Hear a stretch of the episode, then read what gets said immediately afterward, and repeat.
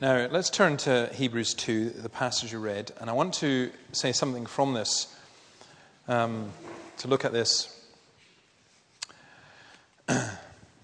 In the light of the fact that we come towards the end of another year, and in the light of the fact that, like this year, there has been many good things that have happened to us, and also many difficult things that people really, really struggle with.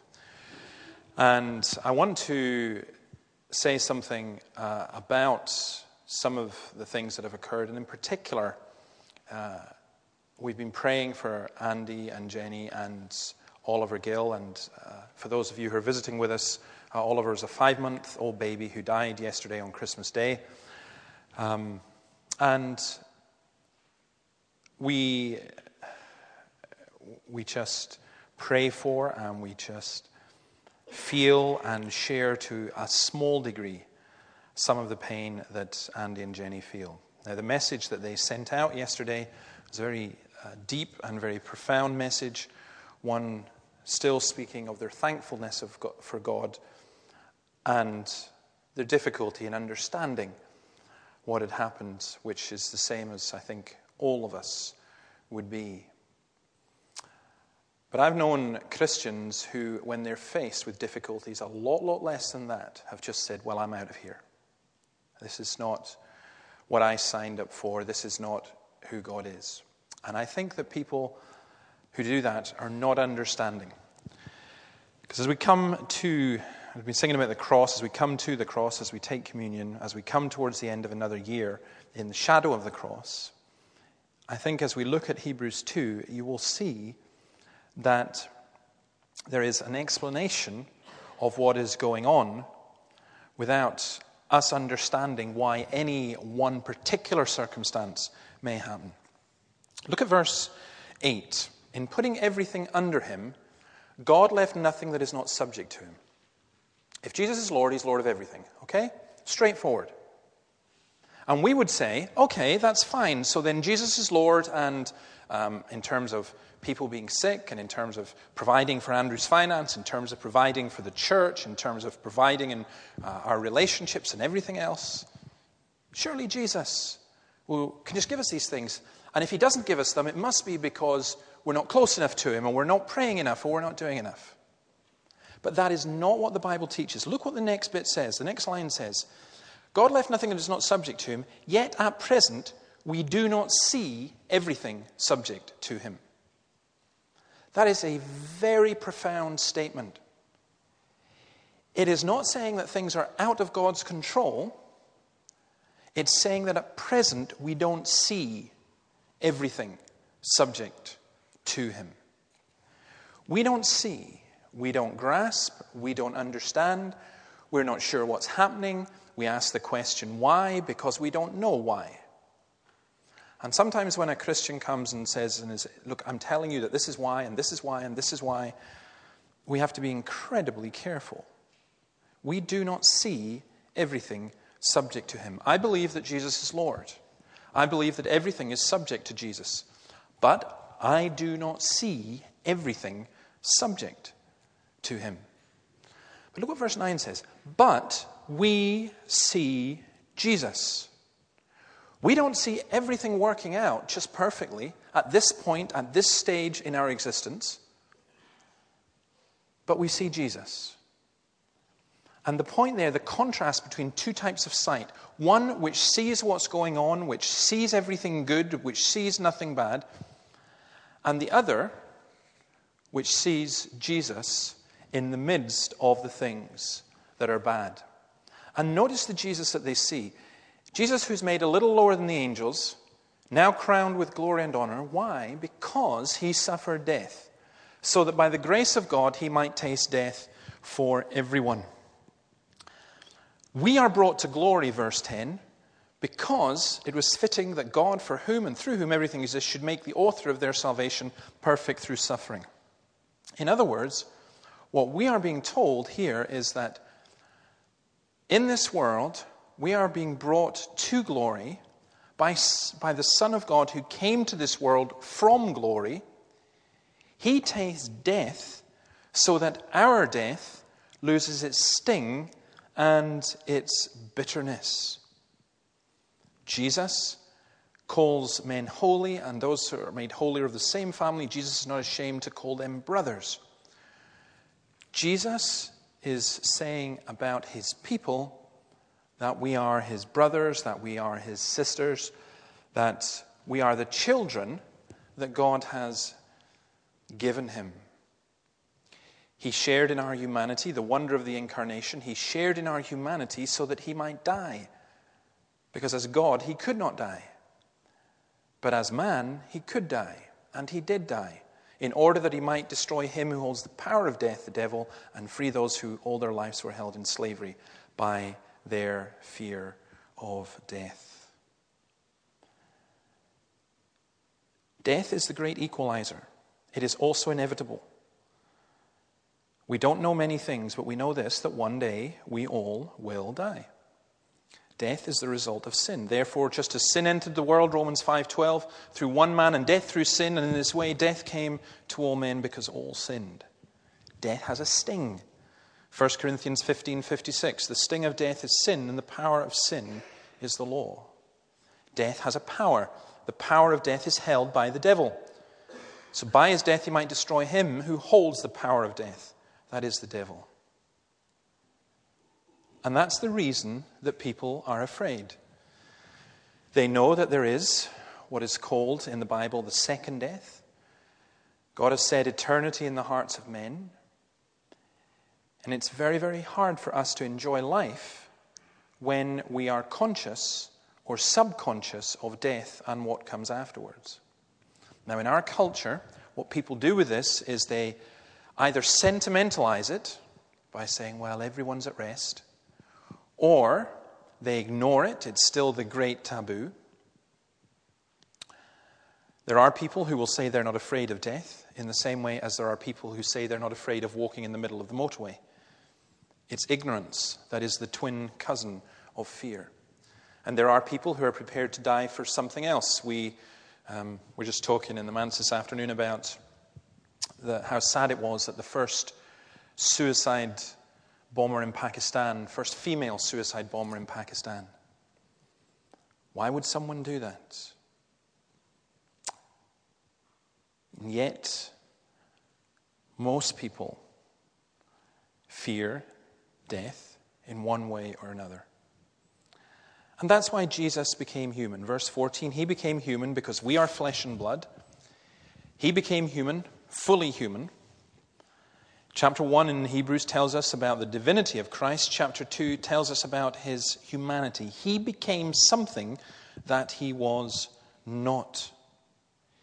He did so in verse 9, we're told, so that he might taste death for everyone. He could have taught us, he could have done the miracles, but as a human being, it's only as a human being that he could die. And here is the great paradox Christ destroys him who holds the power of death, the devil, by dying. 1 John 2 9. The reason the Son of God appeared was to destroy the devil's works. 1 Corinthians 15 Christ died for our sins according to the gospel. He suffered in our place. He died in our place. He took the sting. He was stung. It's the whole concept, the whole idea, the whole meaning of substitutionary atonement. No one else could take it. You go through Hebrews and you read about the high priest because the high priest had to deal with his own sin. He couldn't even carry his own, never mind yours, never mind mine. And Christ died for us so that he might taste death for us, which leaves one very big problem for many people. And it's simply this it's a logical question which says this If that's true, why do we still die? Why do the children of Christians, why do Christians get sick and Christians have accidents and so on, if we're saying that Christ died for us? I thought Christ died in my place, someone will say, so why do I have to die? The answer to that is very simple. Again, 1 Corinthians 15. The sting of death and the power of death is taken away. The law and the sin that is both exposed and stimulated by the law is taken away. We face the first death, our physical death, but not the second, our spiritual death. And without the second, the first is only a journey to a better place. I met and held and prayed for wee Oliver Gill. I do not, in the remotest sense, feel sorry for him. I feel heartbroken for his parents. I cannot imagine what they are going through. But I have no doubt that what David said about the death of his own child, I shall not, he shall not come to me, but I shall go to him, is true for Andy and Jenny. And that's why when we go into this year, there are, at the end of the year, you know how these newspapers, they do things, they do people who we have said goodbye to in the year, and they list the famous people who have died. At the end of the year, we might look back over this year and think of people who we've lost this year or another time. And as we look ahead, who knows? We don't know which of us will be here and who will not be here in a year's time. But the believer has no fear of that because what can happen to us? All that we can lose is our temporary life on this earth. We don't even lose our bodies because we are promised a bodily resurrection. The results of Jesus dying for us are astounding. There is victory. Thanks be to God, says Paul in 1 Corinthians 15 57. He gives us the victory through our Lord Jesus Christ. He gives us the victory. The victory is not that we never get sick, it's not that no Christian ever dies. It's that the victory is over, already over that death. I think that um, as we celebrate communion, we're celebrating the death of Christ because the death of Christ is the defeat of the devil. The death of Christ is followed by the resurrection, the ascension, the coming of the Spirit, and Christ's return. We do it till he returns. There is victory. In terms of what Jesus has done, there is freedom. If death has no sting and no power, why should we be afraid of it? It's like a bee with no sting. I don't like bees. Um, at least when they fly towards me and I'm cycling or something and there's a bee coming and but if you knew the bee had no sting, they're lovely creatures. And dogs. A dog comes tearing up at you, barking away like mad, and you see that it has no teeth. You smile. A toothless dog, that's just wonderful. Someone has a gun and has no bullets in it. No problem. You can cope with that. That's what we have with death. It's a toothless dog, it's a gun with no bullet. The Christian can say, You can do what you want. I'm free from the fear of death. Jesus came to free those who are held in slavery by their fear of death. I think also, though, it's freedom from all the things that the fear of death brings. There are so many things that come in with the fear of death. I think that there are a whole lot of religious rules that come in. Colossians 2:16 Paul says, "Don't let anyone judge you by what you eat or drink or with regard to a uh, religious festival, a new moon celebration or a Sabbath day. These are a shadow of the things that were to come. The reality, however, is found in Christ. We live no longer in the shadows, we live in the reality." Paul talks about how, though outwardly our bodies are wasting away, yet inwardly we are being renewed day by day. I think that as we move forward in this year, we know that there are going to be many, many difficult things. But we are not a gloomy and discouraged and depressed and worn out and beaten and defeated people. Because Christ has been victorious over our greatest enemies. And once they are defeated, the rest are, are almost nothing.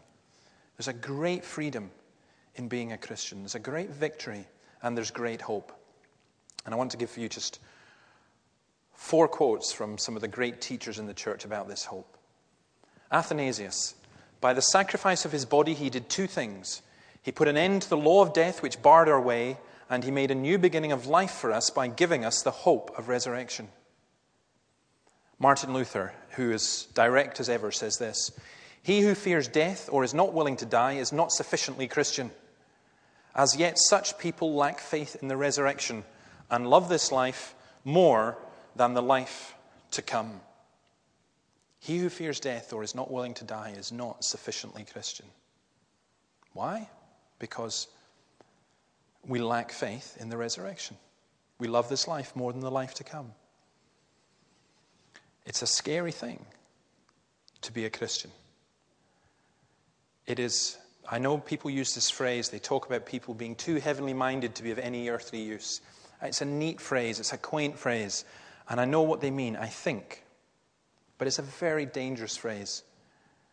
Because I actually think the more heavenly minded you are, the more earthly use you will be, as long as it's heavenly minded in the biblical sense of the word. You can be so much more useful when you realize that this life is not all there is. You can be so much more useful in this life when you realize it's not all there is. And when you realize that it doesn't really matter who abuses you, who attacks you. It doesn't really matter whether you have no money left at the end of your life. It doesn't really matter. If even you end up being killed for your faith, it doesn't matter compared with the life that is yet to come. Calvin, a little bit more um, just quietly than Luther, says this Although we must still meet death, let us nevertheless be calm and serene in living and dying when we have Christ going before us. If anyone cannot set his mind at rest by disregarding death, that man should know that he has not gone far enough in the faith of Christ. Chrysostom, the early Christian preacher, talked about Christian funerals and complained they were just like pagan ones with the same wailing. Those who are really worthy of being lamented are the ones who are still in fear and trembling at the prospect of death and have no faith at all in the resurrection. May God grant that you all depart this life unwailed. Um, I love that expression. I quite, quite. He departed this life. On, if you have a tombstone out there for me and it says on it, He departed this life unwailed, um, that would just be a great expression. It's not that people wouldn't, it's not, are not sorrow. We do sorrow. It's just we don't sorrow as do others. It's not the wailing of desperation and defeat. It's the tears for ourselves. And also, I, I hope, an awareness of the victory that Christ brings. You see, all that is probably accumulated in Romans 8. And if you're, you're here next Sunday morning, um, Brian's going to teach about Romans 8, and it's just a great, great passage. Let me read from verse 36. As it is written, For your sake we face death all day long. We are considered as sheep to be slaughtered. No, in all these things we are more than conquerors through him who loved us. For I am convinced that neither death nor life, neither angels nor demons, neither the present nor the future, nor any powers, neither height nor depth, nor anything else in all creation will be able to separate us from the love of God that is in Christ Jesus our Lord.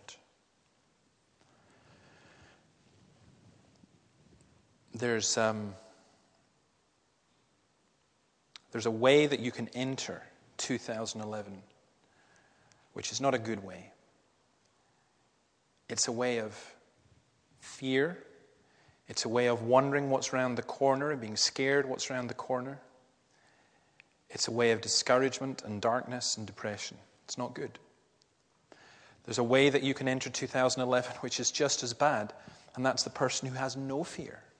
The person who is somebody who just bounces ahead and everything is going to be great and everything's going to be wonderful. And the problem with that is simply when things are not wonderful, they crack up because they're lying. But there's a way that we can enter 2011. And it's, for me, it is we enter as Christians whose hope is placed on nothing except Jesus' blood and righteousness whose victory comes not from ourselves, but only from Christ. And our freedom is freedom in Christ.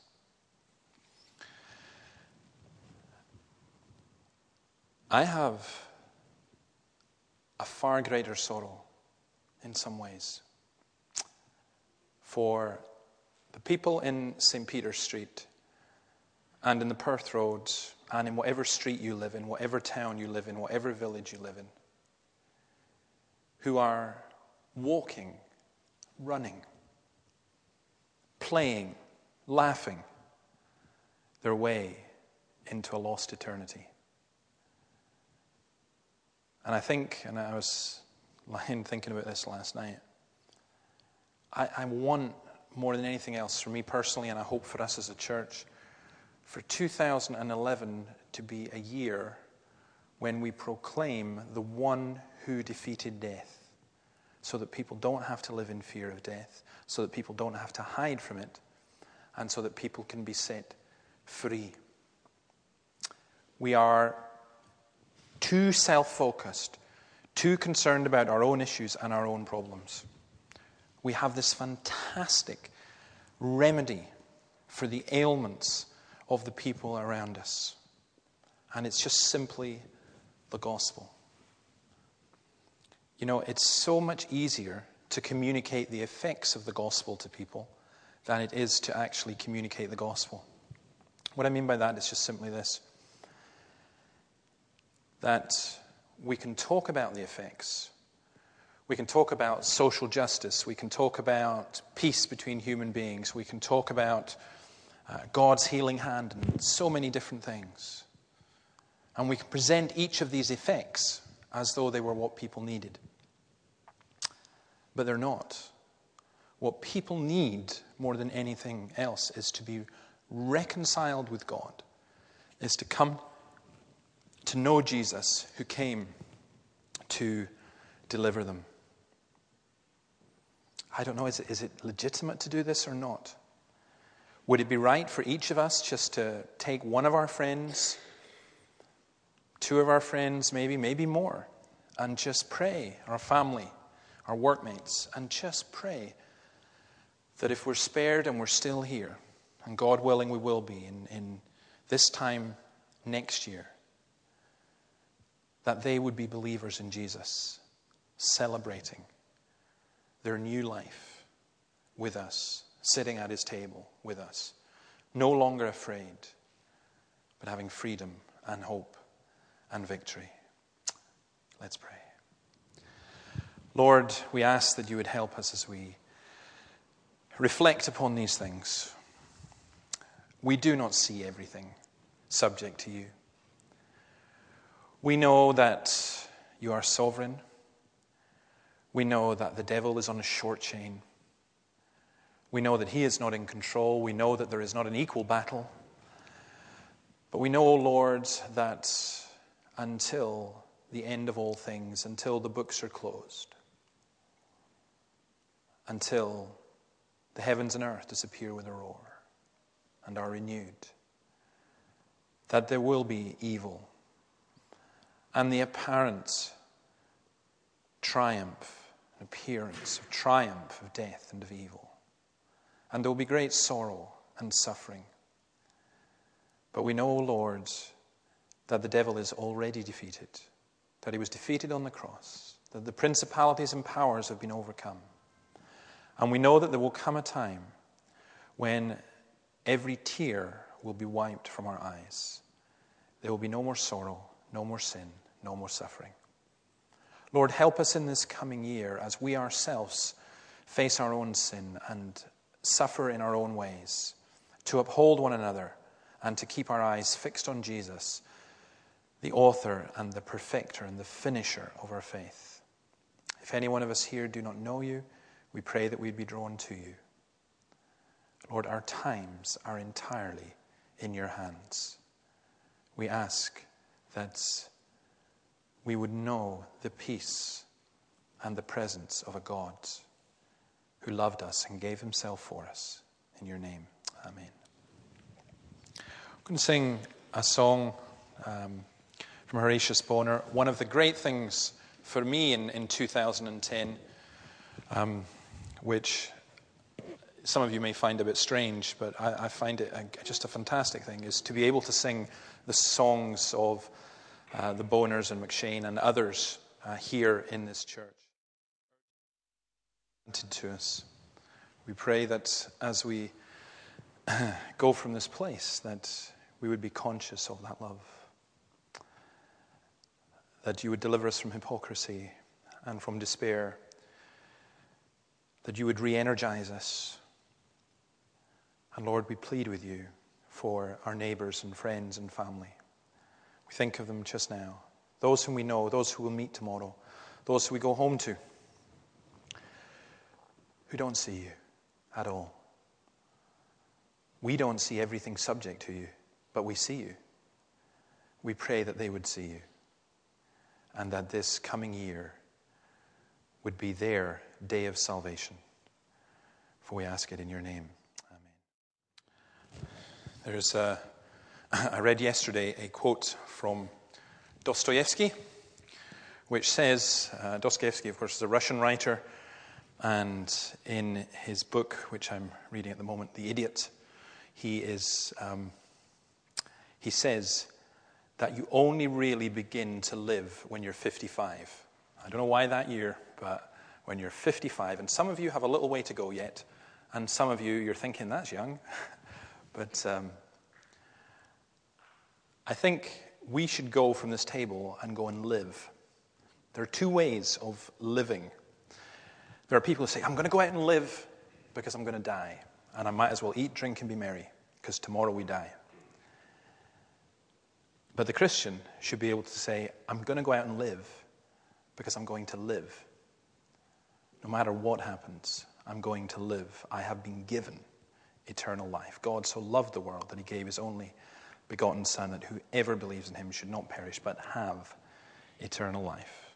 It's my prayer that you will know that, that you will know God's eternal life with you over these uh, coming days and months and for as long as the Lord will give us. And you're a visitor here from another church. May the Lord bless you in your church and may your church be filled with the Spirit and with people who are seeking and finding Jesus Christ.